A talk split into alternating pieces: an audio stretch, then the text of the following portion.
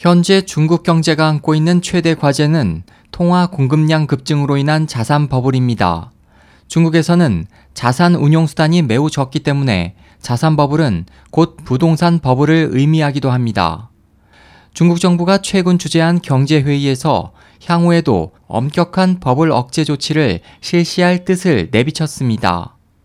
중국 공산당 중앙정치국은 제18기 중앙위원회 제6차 전체 회의 폐막 다음 날인 지난달 28일 경제정책 방침에 관한 경제회의를 개최했습니다. 외신들은 6중 전해 직후 회의가 열린 것은 매우 이례적이라고 해석했습니다. 이번 회의에서 당국은 경제적 유동성을 유지하기 위해 온건한 금융 정책을 지속할 것과 자산 버블 억제를 중시해 경제, 금융 리스크를 방지할 것을 결정했습니다.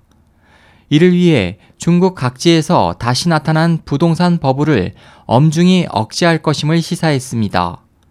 한편 이전의 실물 경제의 발전을 지지한다. 비교적 높은 안정적인 경제 성장 유지라는 내용은 언급되지 않았습니다. 이에 대해 경제학자 정하이칭은 31일 중국 재신망에 중앙정치국은 금융정책에 대해 처음으로 자산법을 억제라는 용어를 사용했다. 앞으로 중국 당국의 금융정책의 핵심은 온건한 증대에서 자산법을 억제로 바뀔 것이라고 분석했습니다.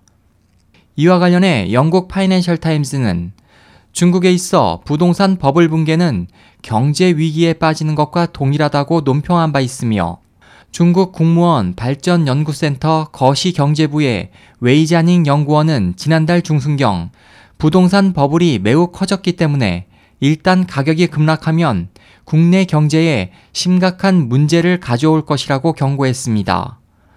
SOH 희망지성 국제방송 홍승일이었습니다.